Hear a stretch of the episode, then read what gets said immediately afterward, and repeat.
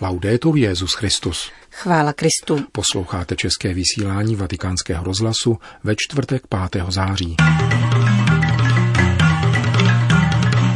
Papež František v Mozambiku. První intenzivní den na africké půdě zahájil Petrův nástupce na apoštolské nunciatuře soukromou mší, při které připomněl včera zesnulého francouzského kardinála Rogera Echegaraje a kolumbijského kardinála José de Jesus Pimienta, který odešel na věčnost o den dříve. Ještě před odjezdem do prezidentského paláce přijal František skupinu představitelů a studentů, kteří se v Mozambiku účastní programu papežské nadace Scholas Occurrentes v čele s jejím ředitelem. Povzbuzení, aby se mír stal normou a smíření nejlepší cestou k řešení problémů, zaznělo jako ústřední motiv promluvy papeže Františka v paláci Ponta Vermelia, koloniální stavbě, která je od vyhlášení samostatnosti v roce 1975 rezidencí mozambického prezidenta. Současná hlava státu Felipe Jacinto Newsy je v úřadě od roku 2014. Mnohé se podařilo od podepsání historické dohody, která spečetila mír a začala klíčit. A tyto výhonky jsou oporou naděje a důvěry, aby dějiny nepsal bratrovražedný boj, nýbrž schopnost považovat se za bratry, potomky téže země a správce společného údělu. Odvaha k míru, odvaha vysoké kvality, nikoli hrubé síly a násilí, nýbrž odvaha uskutečňující se neúnavným hledáním obecného dobra. Dohoda z roku 1992, k níž papež František odkazuje, přispěla k ukončení 15-leté občanské války mezi marxistickou frontou osvobození Mozambiku a pravicovou národní rezistencí. Konflikt, který stál život milionu lidí a další 3 až 4 miliony vyhnal z domovů, nebyl zcela zažehnán a v posledních letech se mnozí obávali, že se opět rozhoří naplno.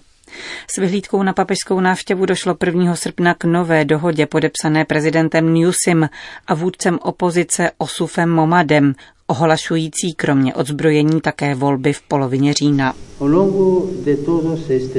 Během těchto let jste zakusili, že hledání trvalého míru, což je poslání, které se týká všech, vyžaduje tvrdou, houževnatou a nepřetržitou práci, poněvadž mír je jako křehká květina, která chce vykvést mezi kameny násilí a proto se potřebuje nadále utvrzovat rozhodností, ale bez fanatismu, odvahou, ale bez chlubení, houževnatě, ale inteligentně, ne násilí, které pustoší, ano, míru a smíření. Parafrázoval papež František slova Jana Pavla II. z návštěvy Mozambiku v roce 1988. Připomněl, že mír není pouze absencí války, nýbrž vytrvalým úsilím vůdců národa o uznání záruku a konkrétní obnovu často opomíjené či ignorované důstojnosti našich bratří, aby se mohli považovat za protagonisty osudů vlastního národa. Mír není možné budovat nezávisle na spravedlnosti a nelze ho dosáhnout bez odpuštění a smíření opakoval František učení svých předchůdců, zahrnuté také do encykliky Evangelii Gaudium. Nesmíme ztrácet ze zřetele, že bez rovnosti příležitostí budou různé formy agrese a válek nacházet úrodnou půdu a dříve či později propuknou. Když společenství, místní, národní či světové, odsune jednu svoji část na periferii, neexistují žádné politické programy ani pořádkové služby či spravodajské služby, které by mohly trvale zajistit klid.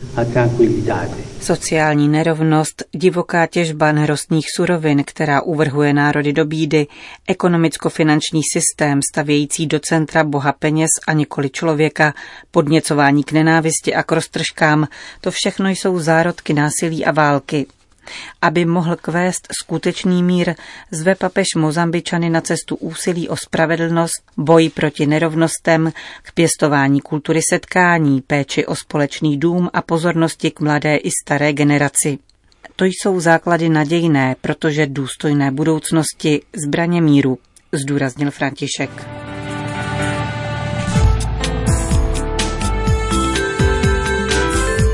Včerejší přivítání papeže Františka v Mozambiku se setkalo s velkým ohlasem. Největší deníky věnují návštěvě hlavní stránku. Papež přijel, země děkuje, hlásají palcové titulky vládního listu Noticias.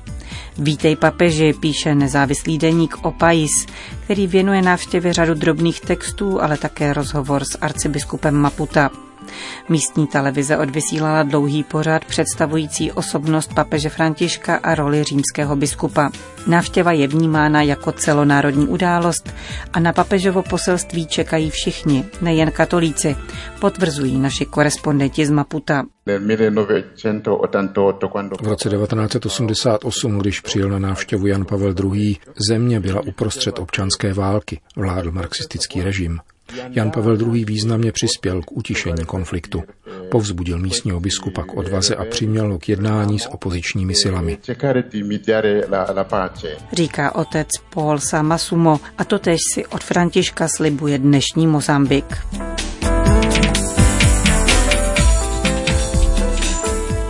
Solidarita je nejlepší zbraní ke změně dějin a sdílená radost je protilékem na tendenci rozdělovat, radil papež František mladým Afričanům různých vyznání a náboženství, kteří se sešli v pavilonu Maxenque v Maputu.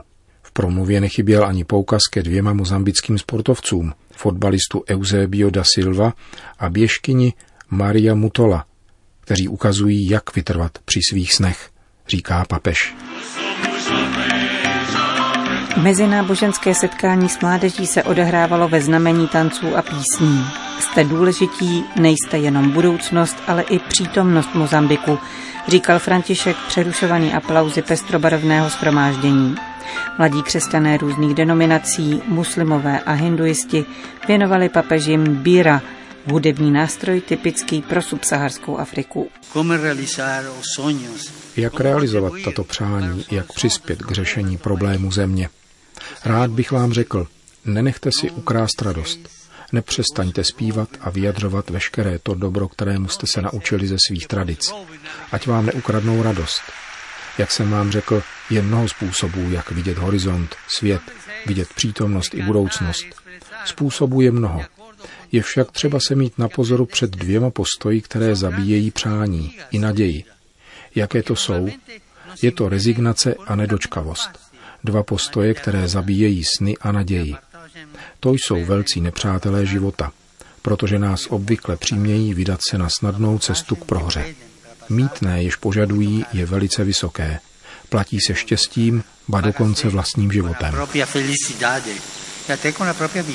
František kladl mladým na srdce, aby se stali součástí jediné hry, ve které jde o budoucnost jejich země Připomněl všem známého fotbalistu Eusebia da Silva, přezdívaného jako Černý panter, který se navzdory nepřízně osudu nevzdal a šel za svým snem. Nenechal se vyšachovat mimo hru. V tomto kontextu vybízel mladé, aby zapomněli na sociální nevraživost, která působí spoušť, jejímž nejzasším projevem je válka. Hledejte styčné body, stavte mosty a vytvářejte mír, povzbuzoval papež mladé a snažil se jim dodat naději a elán k překonání marnosti a sklíčenosti. To nejkrásnější uzrává časem a pokud se něco na poprvé nezdařilo, neměj strach to zkoušet znovu a znovu. Neměj strach z pochybení.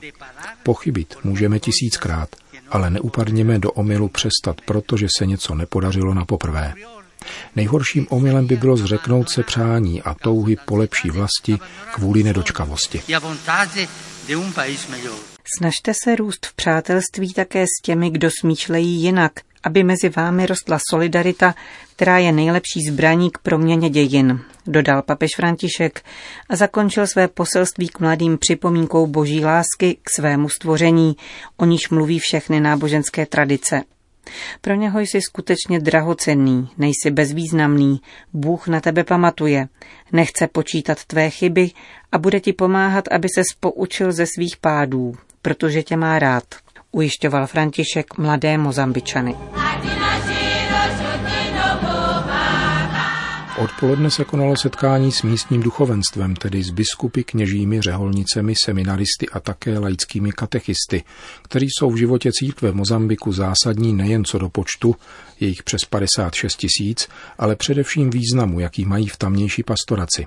Na jednoho kněze připadá v této zemi 11,5 tisíce věřících, což je přibližně pětkrát více než u nás. Těžištěm setkání byla katedrála zasvěcená neposkvrněnému početí. Papež ve své promluvě reagoval na zkušenosti a svědectví kněze, řeholnice a katechisty. V následující reflexi nabídnul porovnání evangelního popisu dvou zvěstování, Zachariášovi a paně Marii, aby si posluchači sami mohli odpovědět na otázky, které položili a obnovit velkodušnost a pohotovost své odpovědi na povolání k duchovenskému stavu. Zřetelná je skutečnost, že v obou zvěstováních vystupuje anděl.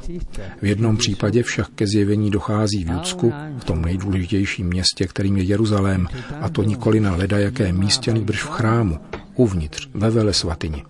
Anděl se obrací k muži, který je navíc knězem, zatímco vtělení je zvěstováno v Galileji, nejvzdálenějším a konfliktním regionu, v nepatrné obci Nazaret, v domě, nikoli synagoze či na posvátném místě a je určeno světské osobě, navíc ženě. Co se změnilo?